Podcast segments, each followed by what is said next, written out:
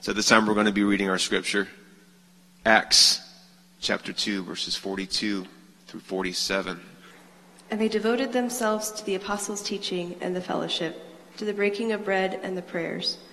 And awe came upon every soul, and many wonders and signs were being done through the apostles. And all who believed were together and had all things in common. And they were selling their possessions and belongings and distributing the proceeds to all, as any had need. And day by day, attending the temple together and breaking bread in their homes, they received their food with glad and generous hearts, praising God and having favor with all the people. And the Lord added to their number day by day those who were being saved. The word of the Lord. Thanks be to God. God. All right, good morning, good morning, you guys. Thanks for joining us this morning. Uh, those of you who are in the room, those of you that are outside, it's a beautiful morning. And uh, those of you that are online, thanks for, for joining us this morning. Uh, Friday, as many of you guys heard, uh, our region moved back to phase four. Yeah, after, uh, I don't know, three days of consecutive tests that were under some, some number. Um, so what that means for us is uh, obviously that allows us to make some changes, and so we're going to be able to move back to having feet uh, back to. We never actually started. We tried, and it got bumped. But having 50 people in the room on Sunday morning, right here, present. Um, and so uh, we're going to be able to do that, um, Lord willing, as soon as next week. We'll put out official word this week through the newsletter, through uh, our, our normal means of communication. Um, but what we need you to do is is sign up, right? We need you to sign up. Um, as we're moving back to being able to have 50 people in the room, um, and we're talking about the potential of going back to multiple services uh, to equip all who want to be part of the gathering to be here with us. We need to know if you want to be here with us, right? That's, that's the challenge. We want you here. Uh, we want you to join us. Um, but we need to know if, uh, if that is something that you want to do. And the way you're going to let us know is actually by, by signing up. Um, and that tells us uh, how many services we need to offer. We want to make room for as many people as want to join us um, for a live worship gathering. Um, one other piece of news I want to inform you of tonight Trailhead elders are going to be meeting with uh, members and regular attenders uh, on a town hall Zoom call tonight at 8 o'clock. Uh, we're going to be doing some updates on ministry. This is something that we're going to begin doing on a little bit more regular basis. That's after some feedback and and uh, people wanting to be connected. We're also going to be doing some Q and A and interacting with those that are on the call. And so you are invited to join us for that. Um, if you would like, you're like, well, Steve, I want to sign up to attend, but I'm not sure how. Or you're like, hey, I'd, I'd love to join that Zoom call, but I don't have a link. Um, you know what? This is a great opportunity for me to remind you that you need to be connected to us, right? You, you need to make sure that you are plugging into the ways that we are encouraging you to connect with us, right? So let me remind you, if you haven't yet, please download the Church Center app. Uh, you can access that on um, the uh, the App Store uh, or or wherever you download your apps. Um, and if you haven't downloaded it yet, please do so. We push out information. It's a way for you to stay connected to us. You can sign up for attending um, Sunday services right there through the app. You also get our daily reading plan. Um, it's all right there. Uh, secondly, I would encourage you to go ahead and text "Yeah, buddy" uh, to 618 266 3210. If you have not done that yet, I would encourage you to do so now. We'll be pushing out information about the Zoom call link and, and other important information as it comes available. It is the fastest and right? We just everything's clouded and everything's more difficult, and so anything we can do to make communication easier, uh, we're going to lean into.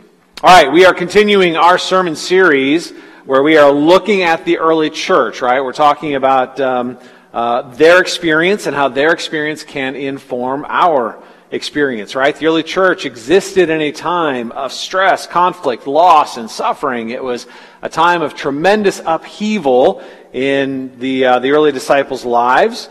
Um, but what's amazing is when we read the account of the early church, they didn't just survive, they thrived, right? In their time of suffering, uh, they actually grew. right? They, they grew in joy and freedom, in boldness and rich community. They, grow, they grew in, in numbers as, as people were simply attracted, even though it came at great cost. Uh, what they were getting in this community, what they were experiencing in this faith, what the news they were hearing about the risen Savior was so much greater that they were attracted to it, right? Not because it was um, uh, easy, not because it promised your best life now, not because it, it, it uh, added value to your already valuable life. No, it, it, it completely promised to replace your life with something better. Um, it, it, it was a community rich in grace right? Having received grace from God, extending grace to one another, and moving out in grace to love their neighbors and their surrounding community, right? They were driven by their purpose. We talked about this, right? The purpose not only of the early church, but the purpose of all humanity, right? Jesus said, Love Lord God with all your heart, mind, soul, and strength, and love your neighbor as you love yourself. On these two commands depend all the law and the prophets. This is the purpose of your existence. It's why you were created. Everything in your life should be uh, in pursuit of that purpose. If it's not, you're chasing some shadow mission for your life, right? The primary purpose and mission of your life is to love the Lord God with all your heart, mind, soul, and strength, and to love your neighbor as you love yourself, right? And out of that comes the, uh, the Great Commission. Uh, to be disciples who make disciples, to be those who drink deeply at the fountain of grace, inviting others to come to the fountain of grace with you, right? It was their purpose, it was their commission, um, and, uh, and it was joy, it was grace, it was gratitude, it was generosity. Um, and so that freed them, right? We've talked about this. It freed them from the black hole of greed. It freed them from their worldliness, their need to keep what they had and get more, their need to compete, to, to climb the wrong hill, to fight the wrong battles, to defeat the wrong enemies, right? It freed them. And, and they experienced all of this in this thing that we call being a community on mission, right? A community on mission. That was the dynamic experience of the early church of being a community on mission, which we've talked about over the last two weeks. Now, at the heart of this community on mission are three core practices, three, three liturgies, three holy habits that, that they were devoted to together, right? Uh, these things drew them together uh, both in practice but also in experience, right? So it was an expression of their love for God, but it helped them grow in their love for God. It was an expression of their love for one another, but it helped them to grow in their love for one another as they, as they shared in these rich experiences, right? They were devoted to the Word and to worship and to prayer, right? Now, now we get this from Acts 2.42, um, and uh, we've been mixing up the order a little bit, but in Acts 2.42 it says they, were, they devoted themselves to the apostles' teaching, to the fellowship, to the breaking of bread, and to the prayers. Now we've spent the last two weeks looking at the fellowship, right? The fellowship is that Greek word koinonia, from which we get, we, we translate it community, right? But it, the heart of it is sharing. That's the generosity. That, that's what it means to be, to be generous with, with who you are, to be, to be vulnerable, to invite people into your life and, and, and uh, to love and be loved, to know and be known, to forgive and be forgiven, to, to grow with others, right? Not alongside others, not in the same general vicinity of others, not simply in the same room with others, but actually doing life with others, right? And that generosity of life leads to a richness of shared grace, but also a profound experience of the mission of love. To love one another and to love those that are not yet part of our community, right? They, that's that word. We, we are, we're using this concept, community on mission, uh, but it translates this single word, koinonia. All right? That was the second in the list, right? They are devoted to the fellowship. Today we're going to be jumping to the last one on the list. We're going to be looking at the prayers, okay? Because it says they were devoted to the apostles' teaching, the fellowship, the breaking of bread, and the prayers. Of the three holy habits at the center of that diagram, uh, I, I think this one is, is the one that is most likely to stir up feelings of inadequacy and, maybe even guilt, honestly. Um, every Christian knows they're supposed to pray. And almost every Christian I know um, feels guilty for not praying enough. Right? Almost every Christian I know is like, ah, oh, yeah, I definitely could, could, should pray more right? it, it is, it is one of those things that um, uh, we all wrestle with, right? Uh, and yet we're continually reminded how important it is. It's hard to open your Bible without being reminded how ridiculously important prayer is.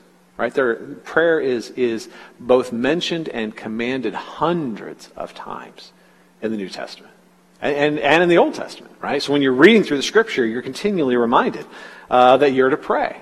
Right? Jesus, um, in, in, in, correcting some of the false ways people were praying during his time, emphasized the importance of, of this individual prayer, right? And, and, I'm going to show you some verses here just to kind of remind you of, of some of the things the New Testament tells us about prayer, right? In Matthew 6 6, Jesus said, But when you pray, go into your room and shut the door and pray to your Father who is in secret. And your Father who sees in secret will reward you. Right? What he was saying was, you need to have a rich and vibrant individual experience of prayer. Right? That, that it can't just be something that, that um, you're around.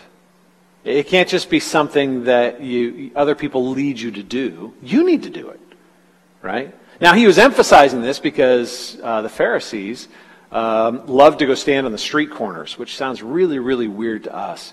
Uh, but back then, in, in that culture, people who were highly religious were highly esteemed. Right? And so they would go stand on the street corners and they would do their daily prayers very loudly and, and very ostentatiously so that people could see them. And, and Jesus was like, look, man, if you're going to have a rich and vibrant individual experience of prayer, it can't be for some secondary motive, like being seen or, or getting noticed or, or feeling important, right? Now, you, you need, you need to like go into the closet, man, where nobody sees you except your father. And you need to have a rich and vibrant experience of prayer with your Father. Right? So individual prayer, as I'm emphasizing, is, is, is kind of the heart of it, this intimacy that develops from, from just meeting face to face with our Father, right? Every New, New Testament leader did it. Jesus himself did it, right? We read in the Gospels about him getting up early in the morning for any of the disciples and going off to a lonely place to pray in isolation. It was his way of, of, of refreshing himself, of spending time with his Father, of renewing his experience of, of the love of his Father and, and renewing his energy to love others, right, who weren't like his Father, right? So, so prayer, right? Jesus himself telling us, man, go into your room and shut the door. Now, what are we supposed to pray about? All kinds of stuff, right? When you're anxious, pray, right? This is Philippians 4 6. Don't be anxious for anything, but in everything, by prayer and supplication with thanksgiving, let your requests be made known to God, right? Are you anxious? Pray. Right? Don't, don't look to, to get distracted. Don't, don't run to something that, that um, is, you know, like, like grab Netflix and space out for a while. If you're feeling anxious, pray. Give thanks. Right? The antidote to, to the fear often rooted in losing something, right? That, that keep what we have, get more tension that's in our hearts. A lot of times our anxiety starts coming up when we feel like we're going to have to give up something we don't want to have to give up. Right? The antidote to that isn't to distract yourself or to double down or work harder. He's like, no, pray, man. Pray. Right? Pray. Give thanks. Uh, and make your requests known to God. And, and, and it goes on to tell us that the peace of God will guard your hearts and minds in Christ Jesus, right? When you're feeling overwhelmed with sorrow, pray. Right? Romans 8, 26. Likewise, the Spirit helps us in our weakness, for we don't even know what to pray as we ought. But the Spirit, Spirit Himself intercedes for us with groanings too deep for words. Right? Are you feeling sorrowful? Depressed? Do you find yourself in, in that dark hole? You're not alone in it, right? Um, you're not. Sometimes God feels a million miles away, but He's never left. So, what do we do when we're in that place of darkness? We pray. Sometimes our prayers are just groanings, honestly. They're just pain. And what's so cool about this is, is, is, it's not like the Lord's like, oh, you're so weak, or, okay, I will, I will deign to come down to you. He's with us. Like when we don't know what to pray, He's praying with us. The Holy Spirit is praying with groanings that are too deep for words. right? He meets us in those prayers. It's not just us praying to God, it's God praying with us to God, right? He actually engages our hearts in that dynamic place, right? When you're in trouble, when you're suffering, when you're in anxiety, pray, right? And when you see your brothers and sisters in Christ in that same dark place, Pray for them, right? 1 John 5:16 If anyone sees his brother committing a sin not leading to death, he shall ask, and God will give him life. Right? When you see your brother or your sister in Christ um, making self destructive life choices, in sin or, or, or in, in pain or, or just doing things that they're not supposed to be doing, and you know at the end of the day they're chasing something they're not going to get at the end of that path. What are you supposed to do? Confront them? Yell at them? First and most important thing you need to do for them is pray for them. You need to come to the God who, who is sovereign over all these things and pray for them, right? And, and, and you're like, well, when should I stop? Well, if they're still alive, John tells us, keep praying. Right? as long as the sin doesn't lead to death, as long as they're not dead, you just need to keep right on praying for them, right? You don't give up. You don't stop. Right? Just, just because it doesn't seem to be working out the way you wanted. You know, your, your, your commitment to pray for others has no expiration date. You need to keep right on praying for them. So here's kind of the summary of this, y'all. And, and I could keep going, right? Paul, Paul told the church, pray for us, that, that effective doors for evangelism will open for us. That he prayed, like, like, pray for the mission of the church, pray for the leaders of the church, pray for the people of the church, pray for, like, like, it's a never ending list of things that we are to pray for. When things are going great, when things are going bad, however things are going, whoever is in need of prayer, pray. In fact, kind of the summary statement of it is at the end of the day, the safest thing to do is just pray without ceasing. Okay? Uh, 1 Thessalonians 5, 16 through 18. Rejoice always, pray without ceasing, give thanks in all circumstances. For this is the will of God in Christ Jesus for you. pray without ceasing. Right? So, how do you pray without ceasing? Like, is that even possible? It's only possible if you develop such an intimacy with God, such an intimacy with your Father, that every thought becomes a prayer. That, that it, there's no formal times of prayer and not prayer. Like you're just constantly developing this internal conversation with your Father. It's a place of intimacy, it's a place of trust, it's a place of, of, of submission to His will right? That, that you're seeking to live out the embodiment of the Lord's Prayer, right? Your kingdom come, your will be done on earth as it is in heaven, in my life as it is in heaven, right? Rejoice always, pray without ceasing. So we're commanded, y'all, we're commanded to pray individually. No doubt about it. We should have individual, rich lives of prayer. And we should be pursuing it not just day by day, right? Obviously, not week by week, not just day by day, but moment by moment, right?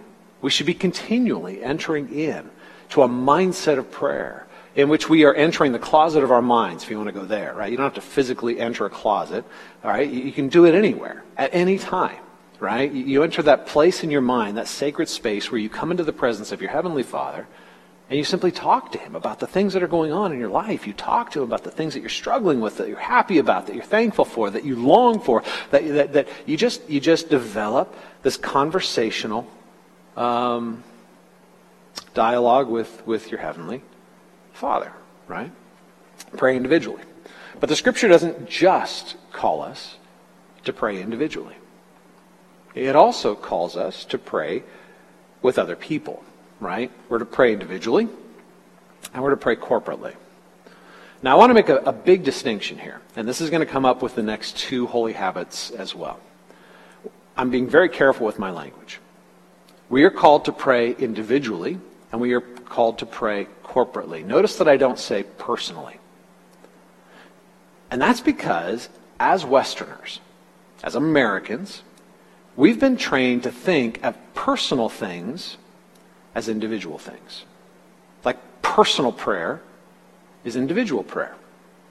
Personal Bible study is studying my Bible on my own, right? Personal worship is when I, in, in the quietness of my own company, enter into the worship of God, as if somehow it were not personal for me to do it with others. Right? We emphasize the individual because we have such an individualistic culture. I would say we actually have an idolatrous obsession with the individual in Western culture. We put a huge emphasis on me, my decisions, my responsibilities, my hopes, my initiative, my, as opposed to a corporate identity, right? That, that there's a we, right? That we're mutually dependent and, and, and, and mutually obliged and love to one another. Here's what I'm pressing on with this, is that it is just as personal for it to be done individually as it is corporately. Now, is it a different experience? Absolutely. Absolutely, it's a different experience. It may feel different to you. That doesn't make it less personal or less powerful. You following me? Tracking with me? Right? That, that, that God commands both, right? I'm going to put it out there. Some of you, in fact, might find it easier to have an experience of personal prayer with others, with other people who help and create a space for you to pray. If you're unfamiliar with prayer, if if if um, if you're a raging extrovert and uh, and being trapped alone in your own mind just feels in, like insanity. Uh, for some people, um, praying with others is actually deeply enriching, right? Because it's more of a, a, shared experience. Our, our community groups did prayer walking two weeks ago. Um, and they met throughout the city or in the areas of their community groups, and, and they went out in small groups and they simply walked and prayed. And and I know for some people it was a little intimidating, this idea that, well, we're going to pray in public. You mean like, like outside? right? You're going to be walking down the street and praying. Aren't people going to think you're a lunatic? No, like we did groups of two or three and, and, and it's, you just walk and you have a conversation. But as you're walking and having this conversation, you're praying for what you pass, right? You pray for the school. You, you, you pray for the first responders. You pray for the neighborhood. You pray for the businesses. Uh, you, you pray for God's will to be done, right? And, and anything the Spirit prompts you along the way, right? Individuals that the Spirit brings to mind. These, these are what I like to call popcorn prayers, right? These aren't these highly formalized, highly um, uh, liturgical, we'll call, call it that, prayers. You know, Our Father who art in heaven, hallowed be thy name, right? It can be that. But the popcorn prayers more, are more like sentences, two sentences, short paragraphs, right? You're just walking along and, and, and something prompts you. And so you offer up a really short prayer for the schools or the students or the teachers or, or those that are working in the hospital or, or the, the small businesses of our community that are, that are struggling to thrive in this season, right? You just, you just offer up these, these prayers, but what's so cool about it is like popcorn, it bounces off each other, right? When you're with somebody else and doing this, it actually like, like enlivens it, right? Because you're responding to them and they're responding to you, and you're both responding to the Holy Spirit as you're walking and praying. What was awesome is after this happened, I, I asked for some feedback from our from our community groups. I'm like, so tell me how it went.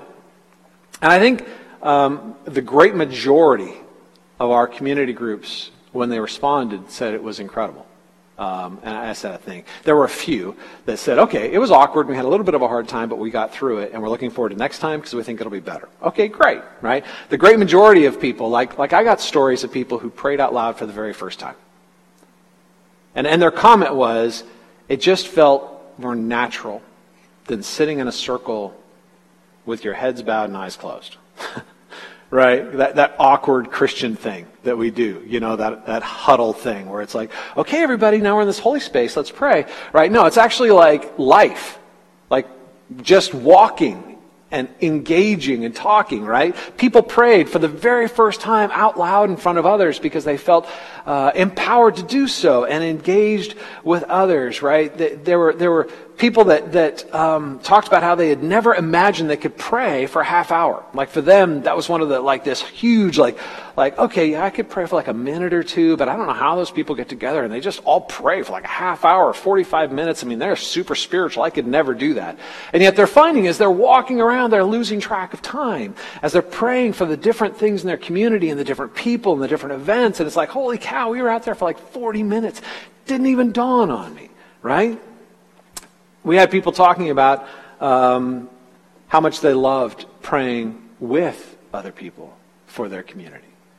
Um, neighbors coming up, right? And, um, and, and like one person told me a neighbor came up and they're like, hey, y'all, how's it going? And they had a brief conversation. What are you guys doing? And they're like, well, we're prayer walking. We're actually just walking around our community and praying for our community. And like, oh, that's cool. And they're like, well, how can we pray for you? And so they prayed for that person right there. It was like this super enriching, really, really cool way to connect. Listen, y'all, we are commanded to pray individually.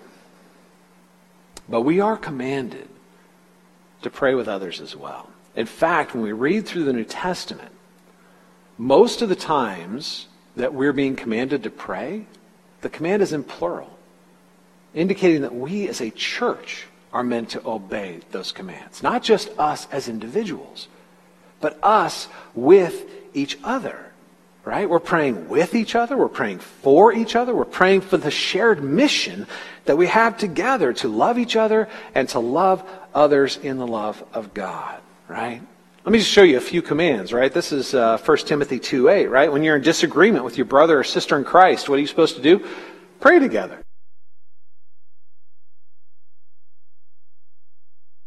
Ends Without anger or quarreling, right? Especially in this season. When you find someone who disagrees with you, your first thought shouldn't be, how can I defeat your ideas? Your first thought should be, ooh, let's lift up holy hands and pray together. Right? Let's find our commonality. Let's find our shared joy. Let's find our shared purpose in life. And from there, without anger or quarreling, we can discover how to move in love toward one another. Right? I mean, how powerful is it to pray with someone before debating someone, right? How powerful is it to pray with someone before you go to war with the ideas of someone, right? When you're sick or struggling, you're not supposed to, to go hide it and then tell us about it after you've won your victory, right? We love testimonies that are in the past tense. Right? Oh man, I was really struggling back then, but God brought me through it. That's a testimony we like to share. You know the testimony that's really hard for us to share? Man, I'm really struggling right now. I'm really struggling right now. Physical sickness, spiritual ailment, uh, plaguing sin, right? Um, James 5:14 says, "If anyone is anyone among you sick, let him call for the elders of the church and let them pray over him, anointing him with oil in the name of the Lord." Now, this one's specific, right? If you have a physical illness, um, you can call for the elders of the church, and the elders of the church will come and anoint you with oil, which is a physical symbol of the presence of the Holy Spirit. And they lay hands and they pray, right? The passage goes on and talks about uh, the confession of sin, right? So this passage isn't just about physical illness, it's also about spiritual ailments. We're supposed to be inviting each other into our pain. We're supposed to be vulnerable enough to actually ask people to pray for us, not when we've defeated our weakness, but in our weakness. Prayer is transformative, not simply as a way to, to, to like the Pharisees boast, like, hey, I did this great thing. Give thanks for me. I have a, I have a message of praise, right? I'm just going to share praise. I was really struggling, but now I'm not. No, it's like, I'm really struggling right now, right? Listen, when there are times of shared trauma and stress, we are to pray together. It deepens the intimacy we have with one another. It deepens our ability to have shared empathy and, and emotional connection and spiritual vitality.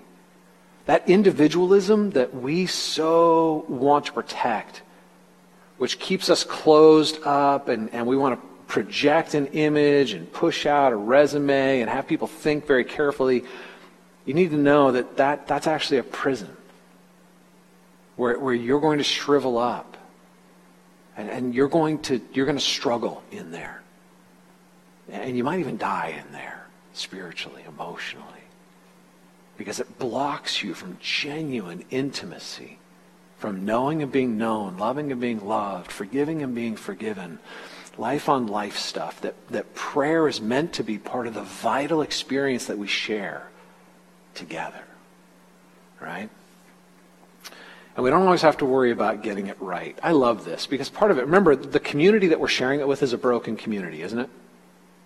Right? The people in, in your community groups, the people in your church, the people in your spiritual community, your elders are broken people. Right? They are people that make mistakes. They are people who misspeak. They are people that sometimes hurt your feelings without intending to. Sometimes they're people who hurt your feelings intending to.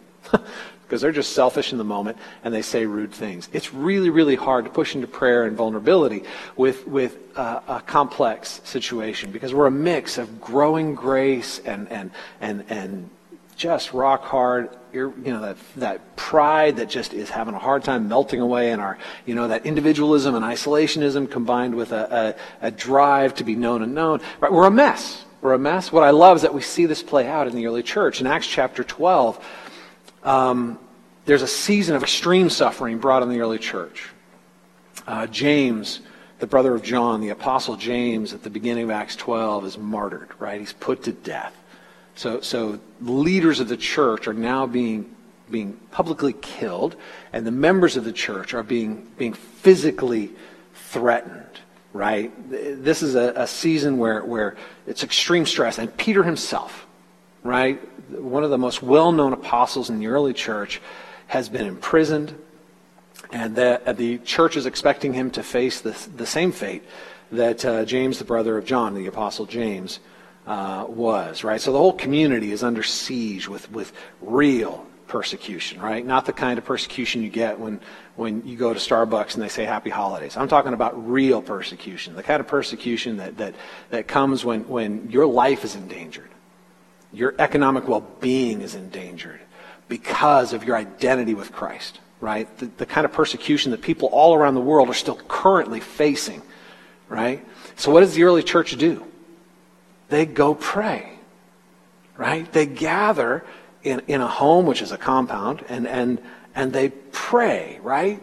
They're praying for Peter. They're praying for themselves. They're praying for the Spirit of God to intervene. And God does this incredible thing, right? God shows up and frees Peter in the middle of the night. So Peter walks out of jail, right? And he's like, I wonder where the disciples are. I bet you they're at that house. So he walks over to the house and he knocks on the gate. And, and the girl who was assigned uh, the gate duty comes up to the gate. He's like, I'm here. I'm free. The answer to your prayers, God is. And she is so overwhelmed. She leaves him outside and runs back in, right? He's still locked out, standing in the street. She runs into where the, the, disciples are gathered and praying. And she's like, Peter's at the gate. Peter's in the street. They're praying for Peter to be released. You know what their response is? Oh, you're crazy. You're out of your mind. Right? Some of them are like, what? Did you see his ghost? They're just convinced, right? They're praying for Peter to be released, but they're not even believing the efficacy of their own prayers. Well, you know what's so cool about that is that God still honored the prayers. They were showing up desperately in need of an infusion of faith. But they were still doing it.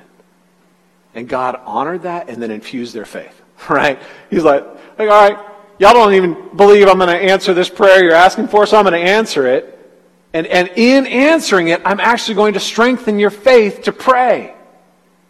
Because right now you're praying without the faith to receive.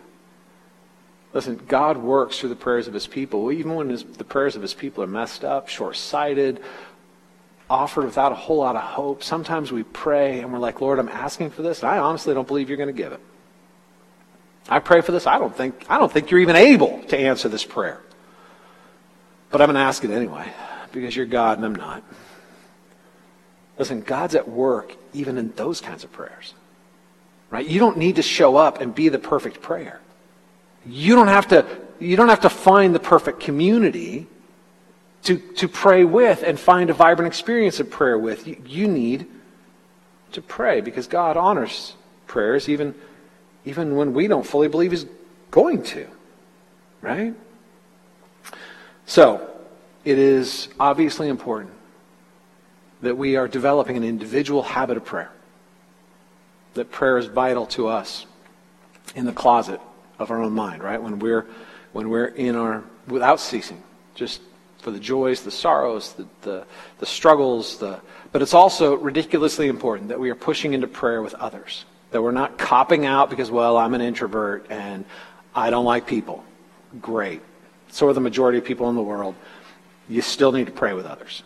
Okay? We're, we're not copping out because, well, that church, that church is just full of hypocrites. Well, guess what? If, if you find a church that isn't full of people in need of grace, you shouldn't go there because you'll ruin it.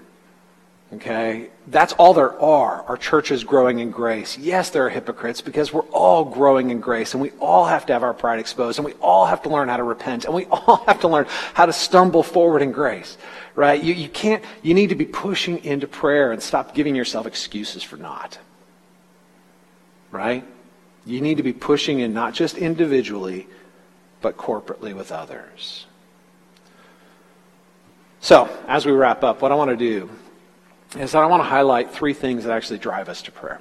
How do we actually grow in, in our prayer lives? What are the things that actually propel us forward in our, our prayer lives, right? So I want to give you three D's of drive for prayer. I'm alliterating, make it, make it more memorable for you, right? Here's what I want you to get. All three of them are vital, um, and all three of them are valid. First two are going to seem more valid than the others. The first I want to talk about is delight. Delight will drive you to prayer. Delight will drive you to prayer. Now, I'm not just talking about being happy, right? You can have a great meal and it won't drive you to prayer, right? You can see a great movie and it's not going to drive you to prayer. You can, you can win lotto, right? Hey, I got a hundred bucks. And it won't drive you to prayer, right? Not all happiness drives you to prayer. That's not what I'm, what I'm talking about, right? Because a lot of times our happiness is driven by our self serving pleasure. Self serving pleasure is not going to drive you to prayer. Self serving pleasure is going to drive you to, to um, self congratulations or self absorbed, further self absorbed pleasures. What I'm talking about is the delight that grows from having experienced grace. That delight will drive you to prayer the delight that grows from, from an unexpected experience of love from God or from the people of God loving you in the name of God or the love of God being manifest to you through people who aren't the people of God, but it's surprising in its, in its suddenness. Grace has a way of disorienting us. Grace has a way of awakening us. When grace breaks in, it's so unexpected. It's so beautiful that awakens within us a delight, and that delight will drive us to prayer, right? Because when grace comes in, it's a unique joy that both humbles our pride and awakens our gratitude, right? When you get unexpected, undeserved love, when you don't expect God, you know, when, when you're feeling self-condemned and you get you open up the Word and, and it, the, the passage just jumps off the page at you that your father, your father loves you and isn't waiting for you to prove yourself, right? That, that, that he's, he's like, I love you, right? Not if you perform, I'll love you. Not if you do better, I'll love you, right? That moment when that actually sinks in, right? That awakens, it, it humbles your pride, it awakens your gratitude, and that delight will push you in prayer. I would say my very first prayer as a believer was a prayer of delight. Um, I was 17. Um, I've shared bits and pieces of this story, pretty much the whole story over the years. But I was 17. I, I was at Bible college. Weird place to be as an unbeliever, but I was. And um, uh, two months into the school year, I decided that I was actually going to read my Bible because I had never read it.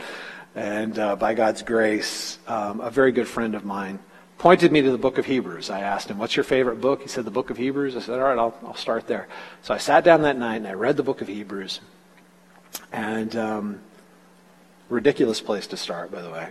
Um, but by the time I got to the end of the book of Hebrews, it was clear to me that God was who he said he was, that he loved me, and that Jesus was the manifestation of God's love to me. Right? The, the phrase that just stuck with me is Jesus is better. Jesus is better. I got to the end of the book of Hebrews and I was a believer. Right? I didn't know what it meant to be a follower of Christ, but I was a follower of Christ. Like, that changed the trajectory of my life. That night, after I got done reading the book of Hebrews, I tried to pray. I had never prayed before. No one had taught me how to pray. I didn't have a language of prayer. I felt ridiculously self conscious and, and, and completely uncomfortable, right? I'm in my dorm room by myself. I didn't even know how to start. It was so awkward. I remember it vividly, right? It's like walking into the presence of, of, of somebody you like and you're not sure they like you and, and, and you just stumble your way through this first conversation. It's so horrifying, right? Because you feel so exposed in it. I didn't even know how to start, so I started out, Lordy, Lordy, Lordy. I mean, that literally is how I started my prayer, right? I didn't know, I didn't know what to say. And, and I was so overwhelmed with this message that God loved me. I said, Lord, I know that I am just beep. Okay, it was, it was inappropriate for this audience. It was not inappropriate for the presence of God. I said, but I know you love me. That was a prayer of delight. It was, it was just my soul flooding out in response to the love of God. I buried my head in my pillow and I had no pretensions before God that I was worthy. And I was amazed because even though I knew I wasn't worthy, I knew I was accepted. There's a quote in your bulletin from Paul Miller. Paul Miller wrote a great book, A Praying Life. And um, he says this Jesus' example teaches us that prayer is about relationship. When he prays, that is Jesus, he's not performing a duty, he's getting close to his Father. The prayer of delight is just getting close to your Father. The prayer of delight is just this internal need to be in the presence of the God who loves you because you're overwhelmed with his love and you want more of it. Right? Follower of Christ, those are sacred moments right? When you feel that, you need to move um, in, in, that intimacy towards your Father, right? To, to delight in Him, in Him, in Him Himself, and in His love toward you, and, and, and that's prayer, y'all. That's prayer. Prayers of delight. That's the first thing that'll drive you to pray. Second thing, uh, in opposition to delight, is desperation. Desperation will drive you to pray. Right? In the same way that, that delight will drive you to pray, desperation uh, in fact, few things will give you a drive to pray like desperation. Prayers of delight often happen, and you don't even know you're praying. you're just overflowing with gratitude and joy in the presence of your Father. Prayers of, of desperation, on the other hand, um, we know them, right? Because we can float across um, the surface of a thousand pleasures and never give thanks. Because we're, we're just kind of self content in, in our, in our um, self centeredness and our self satisfaction, right? We're not supposed to give thanks, but we're definitely not feeling gratitude, right? But one plunge into crisis where you're genuinely helpless, like you find yourself in a situation that exceeds your pay grade. You literally cannot solve it. You cannot, through the exertion of your will or, or the application of your intelligence or, or through the, the managing of your resources, you will fall short you are inadequate for the task, in that moment, you will discover prayer.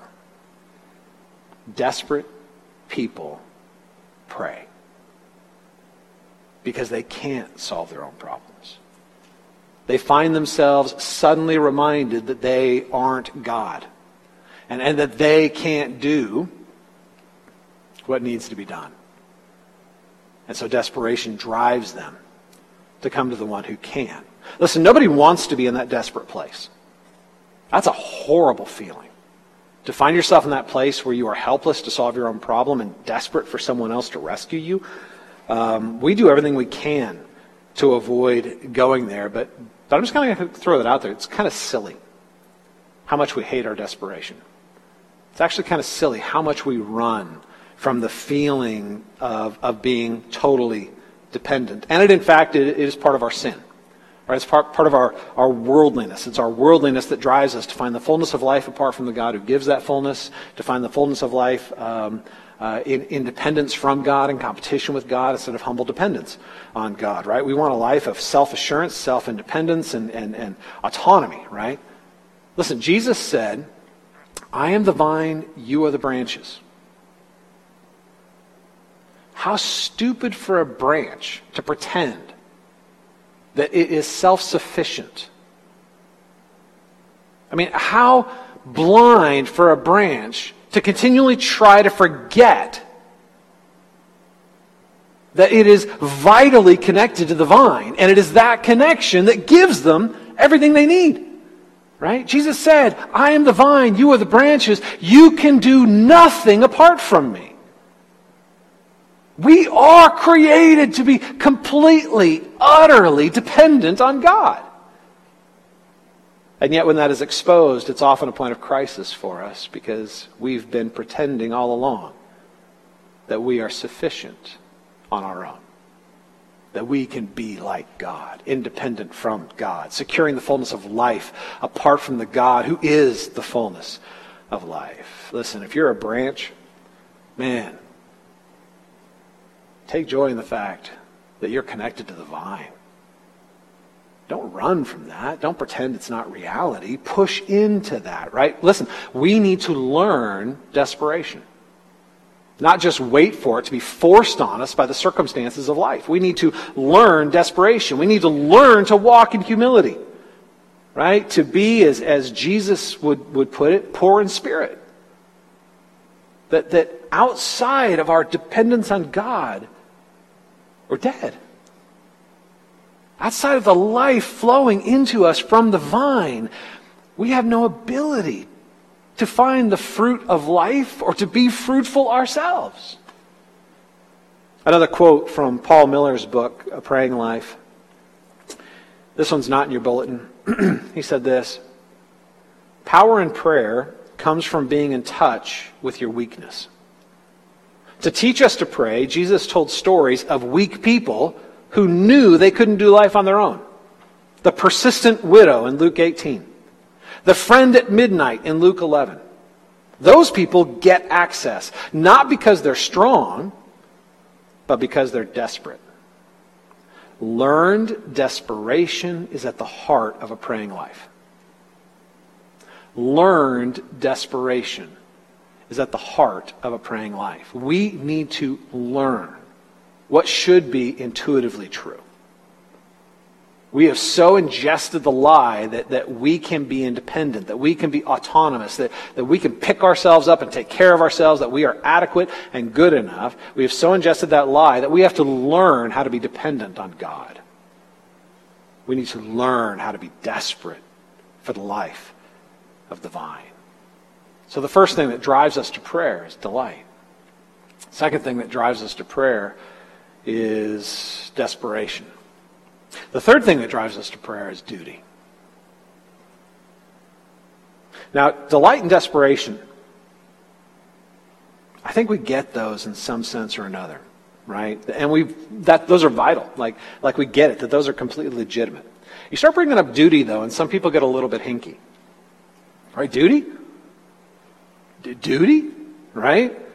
Um, I, I, think I think duty gets a bad rap.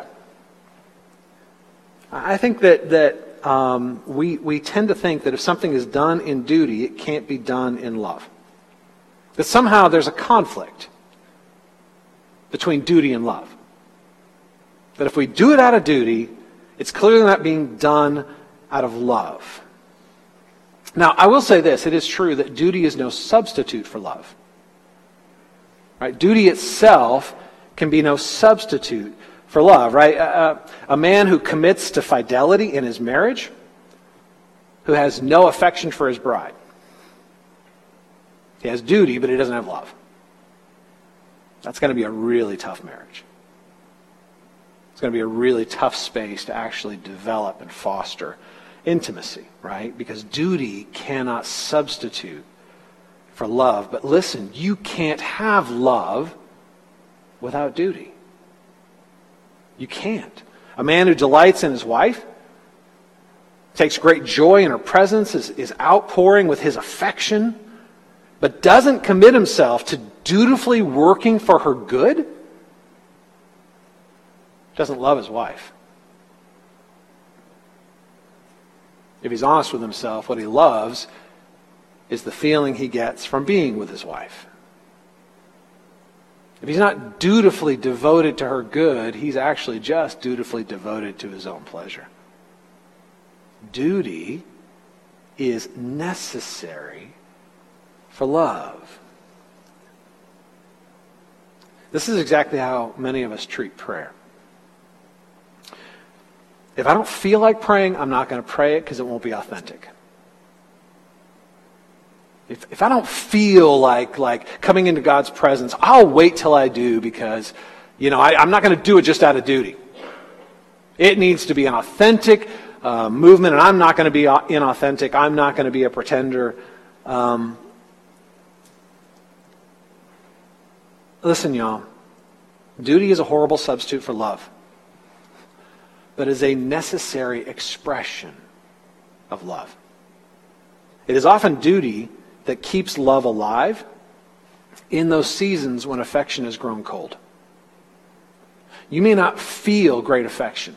It is often in those seasons, whether it's in marriage or in a friendship or in your relationship with God, it is often in those seasons that it is the application of duty that actually keeps the love alive because we are acting in duty, in fidelity to our friendship, in fidelity to our marriage, in fidelity to our relationship with God that actually renews our experience of affection when our affections have grown cold. We should be dutiful, y'all. We should be dutiful in prayer. Not simply as an expression of our affection, right? If you're like, well, I'm not feeling delight and I'm not feeling dependency, well, I'm just going to wait till I do to pray, um, you are not honoring your love for God. We should be dutiful with prayer. As an expression of our affections, and also a commitment to our affections. Not simply to express our delight, but to keep fighting to experience delight. One thing I find that's interesting in our Acts chapter 2 passage is that Luke uses the definite article the in front of each of the things that the early church is devoted to. Right? So in Acts 2.42, they are devoted to the apostles' doctrine, which makes sense because they're devoted to the apostles' teaching, not other people's teaching, right? Not the rabbi's teaching, the apostles' teaching. They're devoted to the fellowship, which makes sense. They're devoted to the community, the sharing of life that flows from, from God's fellowship with us in Christ, right? The fellowship, not just any fellowship, not just any friendship, but, but having experienced the grace of God, moving out in generosity of grace to others, right? They're devoted to uh, the breaking of bread, right? To worship, to communion. Not just any family meal, but the family meal that actually remembers the body and the blood of Christ. And then he says they are devoted to the prayers. Now, why in the world does he use definite article in front of prayers? What specific prayers does he have in mind? Well, most commentators agree that what Luke is referencing here isn't just individual prayer, and it isn't just corporate prayer, it is specifically the hours of prayer that were observed in the early Jewish community. So, in other words, the prayers would have been the corporate patterns of prayer observed in the broader Jewish community, because at this point the church is Jewish and proselyte. So they would have adopted these, these patterns into the early church. They prayed three times a day. That was part of the rhythms of their community. They prayed in the morning, they prayed in the afternoon, and they prayed in the evening. Right?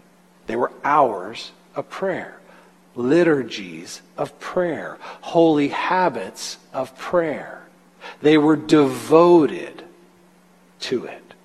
Sometimes they would do it together when they could be together. Sometimes they did it together apart when they couldn't be together. They did it together at the same time, at the same point in the day, maybe not necessarily with each other in actual presence. I'm going to kind of throw this out there, y'all, that one of the ways that we can push into the duty of prayer, especially in this season, is to commit to the hours of prayer. Right? Morning, afternoon, evening. Right? And, and, and it doesn't have to be any specific kind of prayer, any specific amount of time, but just a commitment. In the morning, I'll pray. I'll find a time to pray in the morning, whether it's in the shower, if you have little kids, maybe it's at those few precious moments you're in the bathroom and can actually close the door, right? Maybe, maybe it's on your commute to work. Maybe it's, but, but you have a regular pattern. I will pray in the morning. I will find a way to pray in the afternoon and I will pray in the evening. And knowing that even though we're not sharing the same space, we all have this shared experience. We're doing it together. Knowing that you're part of a community that is committing to these holy habits, these liturgies of prayer. One tool I'd like to introduce you to, um, I've been playing with it on, on uh, my technology on my smartphone, and I have found it to be um, really valuable. It's this thing called the Daily Prayer app. Um, and, and the Daily Prayer app is really, really well structured, y'all. You may not have time to do it all because it's like a three or four piece prayer in the morning, in the afternoon, and in the evening. But it comes from the Book of Common Prayer. Um, and, and yes, you can read words that were written for you and actually have them be genuine prayers of your heart, right? Not all prayer has to be so individualistic that it's you making up the words in the moment. That's important. But other times you're going to read words, whether it's the Psalms or Scriptures or, or the Book of Common Prayer, um, and enter into prayer that way. But what I would encourage you to do is to think about how. How are you going to create a holy habit of prayer? Not just the good intention of prayer, but the holy habit of prayer. How do you push into the, to the duty of prayer and, and actually um, praying, right?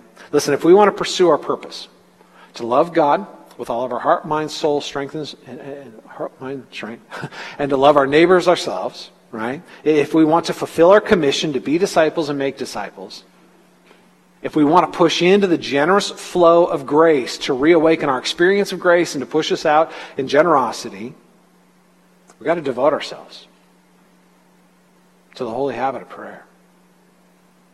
So let's do it, John. All right, I'm going to pray for us, and um, we're going to share communion, and um, and we'll close with with some songs together. Let me pray for us. Father, I thank you that you want to meet with us. It's an amazing thing that the God of the universe isn't distracted, that the God of the universe isn't so busy that, that you don't want to meet with us. You wait eagerly for communion with us. Even as we're distracted from you, even as we're uh, trying to be independent from you, even as we're stumbling in our sin, um, having a hard time growing in the grace that you've extended to us.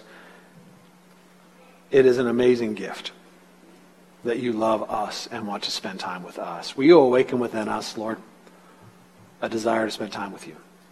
that you will stir our affections in such a way that, that our prayers flow from delight, that you will awaken within us this, this growing place of humility that allows us to be comfortable with our desperation, that we desperately need you, that we're poor in spirit, that we are just branches connected to the vine. Help us, Lord, to, to push into that, to find our prayer life flowing from both our joy and our need.